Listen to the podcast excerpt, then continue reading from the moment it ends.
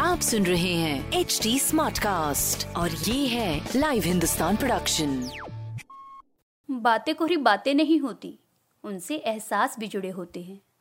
कुछ बातें दुख देती हैं तो कुछ गुदगुदाती हैं। कुछ तीर से चुप जाती हैं तो कुछ बन जाती है हमारे चेहरे की हँसी।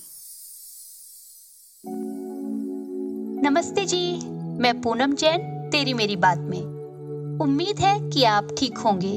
आगे भी अपना ध्यान रखिएगा। हम दूसरों का दुख दर्द समझ सकते हैं। यही हमारे मनुष्य होने की पहचान भी है। पर हम में से ज़्यादातर को कुछ लोगों का ही दुख समझ आता है। हमारी करुणा उनके लिए होती है जिनसे हमारा जुड़ाव है। जो पसंद नहीं, उनके लिए हमारी संवेदनाएँ भी गायब हो जाती हैं।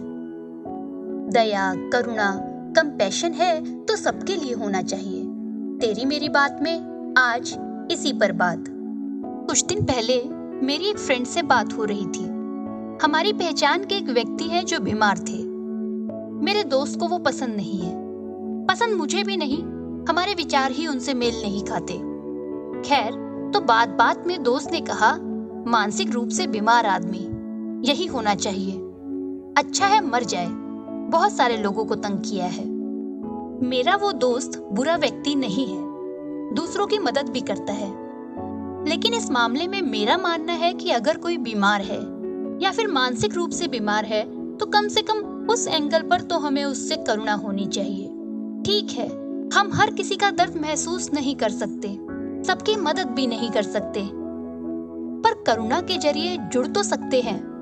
सोशल मीडिया पर तो आए दिन हम किसी नेता, गुरु, धर्म या सेलिब्रिटी का मज़ाक उड़ा रहे होते हैं। और अपनी उस रॉ में हम उनकी बीमारी या शरीर का भी मज़ाक बना देते हैं। कुछ लोगों का दर्द हमें केवल इसलिए नहीं दिखता क्योंकि उनका स्किन कलर उनका जेंडर उनका देश, उनका धर्म हमसे अलग है।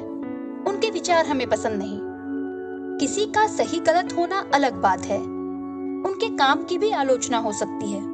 पर इस वजह से किसी का बुरा चाहना, उसके बीमार या मरने पर खुशी ज़ाहिर करना सही नहीं है। यह हमारी करुणा को सीमित कर देता है। हमें अमानवीय बना देता है। प्यार, करुणा, ये हमारे सहज गुण हैं।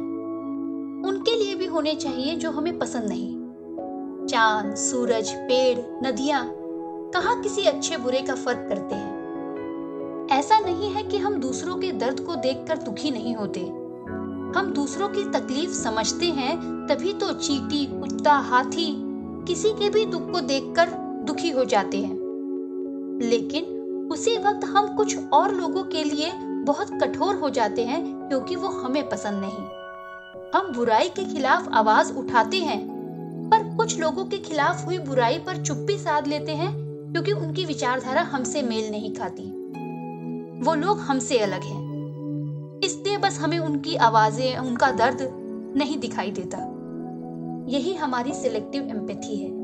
राइटर एडहर जोक कहते हैं, यह करुणा नहीं, यह दुनियादारी है। यह हमारे अपने ईगो की सेटिस्फेक्शन है। एक इंसान के तौर पर हम तब ग्रो करते हैं जब हम उनका दुख भी समझते हैं जो हमें चुनौती देते हैं।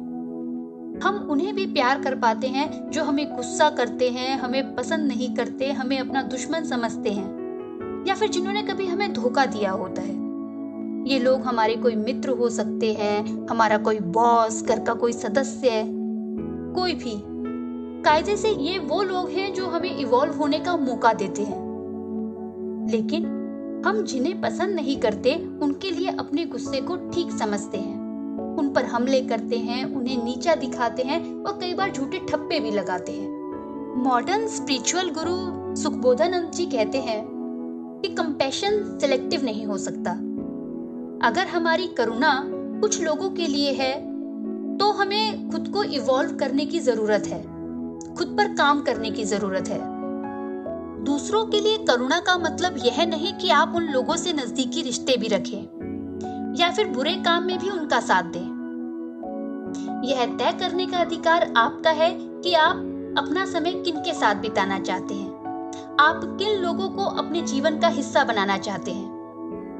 लेकिन जो आपकी करुणा के हकदार हैं, उन पर क्रोधी बने रहना हमारे विकास को रोकता है, हमें अमानवीय बना देता है। एक बार ईमानदारी से खुद को देखें। ऐसा तो नहीं कि हमारा दिल केवल अपने चहेतों और अपने से मज़बूत के लिए ही पसीजता है। एक सामान्य करुणा भाव सबके लिए होना चाहिए। तभी हम खुद को अपने आसपास बिखरी बेवजह की नफरत और हिंसा की भावना से रोक सकते हैं। अक्सर कहा जाता है कि हम दूसरों के संघर्ष को नहीं जानते। हमें नहीं पता कि दूसरे के मन में क्या चल रहा है, उसकी क्या परेशानी है। फिर हम में से कोई परफेक्ट नहीं है।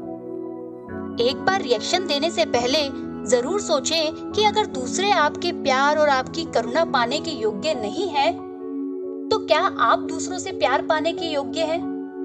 आप दूसरों की करुणा के पाने के हकदार हैं करुणा का भाव सबके लिए है, या फिर कुछ भी नहीं